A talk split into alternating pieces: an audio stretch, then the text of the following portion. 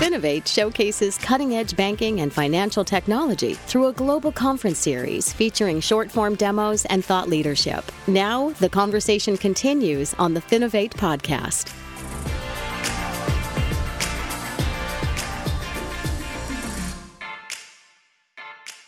Hello, everybody, and welcome to the Finovate podcast. As you've probably already seen on the show artwork, this is a big deal for us. This is our 200th episode of the Finovate podcast. I want to start by thanking all of the guests, all of the listeners who've been with us through this journey. It's been quite a ride from my standpoint. I think back to the first episode, which we launched way back in the fall of 2019. Obviously, so much has happened in that time. So many best of show winners have come across the Finovate stage. The pandemic happened, the capital crunch happened. The way that fintech is operating has changed significantly over those past four and a half years. And through it all, it's been my absolute pleasure to get to connect on a weekly basis with some of the most intelligent, thought provoking people in the fintech space. By no means is this episode anything close to a comprehensive overview of what we've covered in the last 199 episodes. That would be impossible. You should go back and listen to all of them. All of them are available, by the way, on the provoke.fm webpage. But what I wanted to do with this episode is just talk for a little bit about some of the really high profile lessons, those really important pieces that I've learned personally as, as I've done this show. And I wanted to encourage all of you to think about some of these big picture pieces as you go and start your 2024 off. And as we continue our podcast journey with our next 200 guests. Stay tuned for all that coming up. So, what are the big picture pieces that I taken away from so many of the conversations that I've had? Well, I'll start with a relatively simple one, and it's the idea that fintech is intensely personal. I think a lot of times we think about fintech as being tech first, as focusing on numbers, focusing on back end systems and inefficiencies, and things that most people don't really spend a lot of time thinking about, like anti money laundering or compliance efforts, things of that nature. But what has struck me over the course of my time talking with everybody on the show is how many of the successful founders that I speak to have a personal connection that really energizes them and motivates them to bring their absolute best to the table on a day in, day out basis. Now, this can be something really straightforward. It can be somebody who was in debt themselves, struggle to repay that debt. And all of a sudden, once they come out the other side, they think there has to be a better way to do this. There has to be something that we can do to help people out than the way that I would have liked to be helped out. I've seen and, and spoken with people who uh, have had experiences where their parents have had uh, some bad things happen to them, been a victim of fraud or something along those lines. And that motivates them to go out and try and do better for that next generation, or even people who come to this country uh, with parents who are immigrants and have struggled to engage with the financial system that we have in place here, going on and having really exciting careers where they their goal is to expand access to those financial services themselves. Obviously this could be very mundane as well. In many cases it's simply just somebody inside a bank saying you know this used to be a giant pain for me. I wonder if anybody else has had this pain as well. And then finding out that yes actually they have. So i, I mentioned this from a founder standpoint as saying if you aren't connecting personally to the problem that you're trying to solve, you're probably leaving something on the table. And there's a good chance that somebody who does have that connection to the subject matter is going to do a really good job. But it doesn't stop with this idea that a founder has to be personally connected. FinTech is also extremely personal on the customer side as well. And this is one of those things that's really easy to forget as we operate inside this fintech bubble, this fintech sphere. If you talk to people in the industry on a day in, day out basis, you sometimes get numb to what's really happening with these tools when they go out into the real world the companies that I've seen who've done the best are the ones who are really proactively anticipating how real people are going to use their technology, what's going to make those people have a good experience, what's going to make the tool useful to those people, and thinking about it on a hyper personal level. This goes beyond just, you know, PFM style or personalized app style, but really thinking about what a user is going to do with your technology so, the first big picture takeaway that I want to highlight is this idea fintech is personal. It should be personal. We need to treat it like it's personal. and we will make sure that our industry, our technology stays relevant once it enters the real world. The second really big picture piece that struck me as I went back and reviewed some of these notes is creativity is really the king in fintech. And I think a lot of times we look at new solutions, new innovations, and think, how much new technology is there? In many of the cases, the companies who've won Best of Show at Finovate events, which is the fastest way for a fintech founder to get featured on this show, many of those companies that have won Best of Show did not create massively new and different technology. Rather, they took existing technology and pointed it towards a problem that nobody had pointed it at, or they thought creatively about how they could compile all of the different pieces of technology that exist in a way that hasn't been done before. This is something which really shifted the way I looked at fintech as a whole. Um, when I started looking at it less from the standpoint of who can code the coolest thing and more from the standpoint of who can really understand where the holes are, where the gaps are that need to be plugged. It created a really big shift in how I look at financial technology. And when I go and look at a show like Finovate and see so many amazing technologies on display, one of the first things that I think about to myself is who needs this? Why hasn't this hole been plugged before? And again, those really creative solutions are the ones that tend to stand out. So I, I mention this because I think a lot of people end up getting tunnel vision and focused on the tech side of fintech. I mean, it is half of the word fintech, so it's understandable. But we should really be looking at the creativity side of it, looking at where we can apply it. And when you look at it from that standpoint, there's clearly so much more to do in this fintech ecosystem. There's so many problems that are still to be solved and that's what really excites me about looking towards the future and thinking okay where can we still do more? Where can we take the tools that we have and apply more? And and i think this is where fintech will continue to grow over that next iteration. So it's one of the things that really keeps me excited and, and energized in thinking about the space the next piece that i think it's important to highlight here is venture capitalists, and I've had a lot of venture capitalists on the show. If you go back and listen, I've talked to several dozen VCs over the course of these first 199 episodes. And they're all very intelligent people. They're all extremely successful, and they're certainly all worth listening to. But as I go back and listen to some of them from the earlier episodes, I'm struck by something that we don't like to admit very often in this space, which is simply venture capitalists are guessing too. Now, they're really intelligent guesses. They've got a lot of tools at their disposal and ability to say, we really think this is what's likely to happen. And it's very it's a very good idea to listen and pay attention when a venture capitalist tells you something. But I think sometimes we look at venture capitalists in the fintech ecosystem and we deify them a little bit too much. We look at them and think their word is, is hyper elevated in terms of our general consciousness. And I'm not sure that that's necessarily a healthy thing.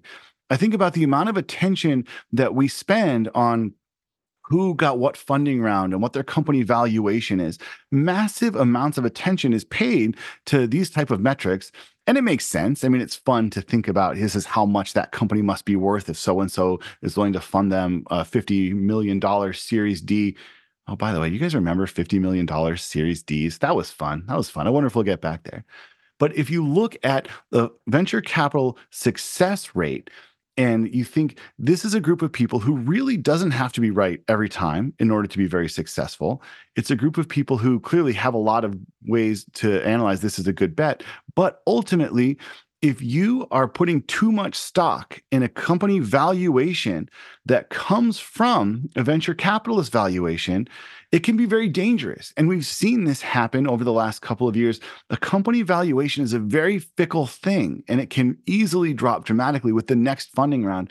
And this is not to disparage any of the venture capitalists who've been on the show, not by any means. I've thoroughly enjoyed all of my conversations with them. And again, I think it's a very useful part of the fintech ecosystem to pay attention to. But at the back of your mind, it's worth it to keep just this little idea in there that, hey, these guys are guessing too. And by doing that, by focusing on the content of their message rather than what their guesses actually are, I think it's a much healthier way to determine the health of the fintech ecosystem, especially in this moment now where we have a limited amount of venture funding going into the space. It's really tempting to say, oh, the VC funding is down, the industry is down. I don't think that's the case. We're seeing really exciting new technologies and they're succeeding despite the funding environment right now. In some cases, maybe even because of it. And so, whenever anybody says I'm, I'm, placing too much emphasis on what the venture capitalist thinks, I always just in the back of my mind have that little ping. You know, I've talked to a lot of incredibly smart venture capitalists, and a lot of them have been wrong quite a few times. It's important to remember that can happen, that does happen, that will happen again. So, the third piece that I wanted to really highlight is this idea venture capitalists are guessing too. And again, very good guesses, but they are still guesses. The last thing, and I think this is a really important piece that has struck me over the course of the, the podcast that we've done so far. I've talked to a number of people from all across the fintech ecosystem. Again, venture capitalists, best of show winners, analysts, people who have invented new types of e commerce opportunities.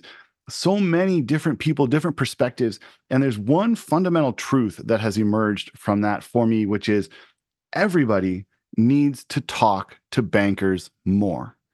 Now, certainly there are banks who are raising their hand and saying, hey, we want to help, we want to partner with you. But there are a massive number of financial institutions in the United States and in other countries that have massive needs that are going unmet because nobody's asking these banks, what do you actually need?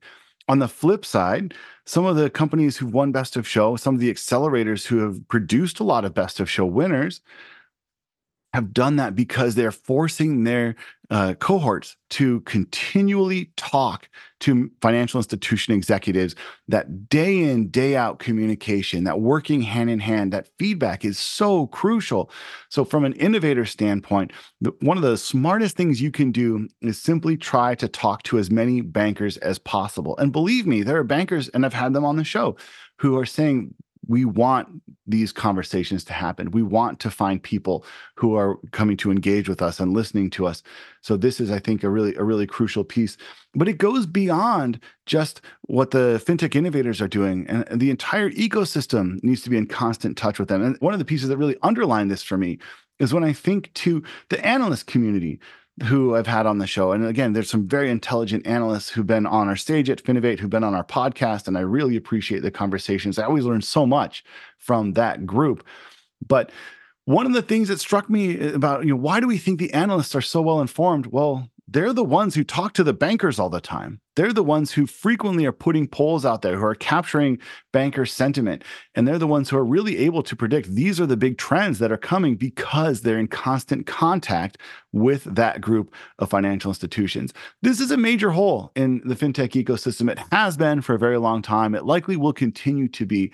But the more the industry talks to the financial institutions that it serves, the better the end products will be. And this is not just something that happens in the United States. It absolutely happens in Europe as well. And when we think about the concept of you know who we consider to be a financial institution, we should cast a really wide net here. Governmental banks, state banks, these are a crucial group to speak to as well. But this is one of the pieces that I've noticed that still is a massive hole in the fintech ecosystem. More people need to talk to more banks. And the more we do that, the better we are. So, with that said, a quick summary for those of you who haven't been paying attention and writing down everything. And, and really, why haven't you? You should be writing this all down. But to just just to recap, fintech is intensely personal. It needs to be personal in order to be successful, both on the founder side and on the end user side. The more personal it is, the better it will end up being. Creativity is king. It's not always about inventing a new piece of technology. In many cases, it's about applying existing technology towards an area, towards a problem that hasn't been solved yet. And this is a really crucial element. Those of you who come to fintech with a heavy tech background, that's terrific. I, am happy to have you in the ecosystem. I want to see the code that you produce, but you need to think creatively in order to get the most out of whatever tech pieces you're able to provide. Number three, Venture capitalists are guessing too. They're people, they're humans. They're in many cases very successful people. They're people who have understood, maybe on a personal level, what it takes to be successful in this space. They can give a lot of advice, give a lot of really good feedback, and make some very educated guesses in terms of where the ecosystem is going. But at the end of the day, they are still guessing, and you should not take anything that they say as gospel. And the last piece everybody needs to talk to bankers more. I certainly plan to talk to bankers more. It's one of the pieces of this podcast that I've really enjoyed is getting to talk to so many people. I'm always looking for banks who are willing to come on the show and share their feedback and their thoughts. I think it's so good for it to go that way as well. But those are just four of the big lessons that I've taken away. So, roughly speaking, that's one lesson for every 50 episodes. Again, hardly comprehensive. I would encourage anybody listening to this to go back through and look at some of the amazing guests that we've had. You can go all the way back to episode one at provoke.fm and find the Finovate podcast there. Um, and it has been, again, my absolute pleasure getting to cover this industry, getting to have these conversations, getting to learn so much from all of the hyper intelligent people that I've been able to feature on the show so far. We will keep it going. The next milestone, 250th episode, we'll do something fun. 300th episode, I don't know. We'll see how far we get. But all I can say so far is thank you for listening. Thank you for subscribing. If you haven't subscribed, if you haven't left a review in a while, please do so. And I sincerely look forward to having you all come back and listen as we continue to explore the amazing fintech world over the course of this next year and beyond. Thanks, as always, for listening, and we'll be in touch again soon. The Finovate podcast is produced by Informa Connect in association with Provoke.fm Media. Check out Finovate.com for information on Finovate's upcoming shows and to learn how you can get involved. The discount code Finovate Podcast will save you 20% on tickets to all of our events. And you can email us at info at Finovate.com for information on sponsoring, speaking, or demoing. Thanks for listening.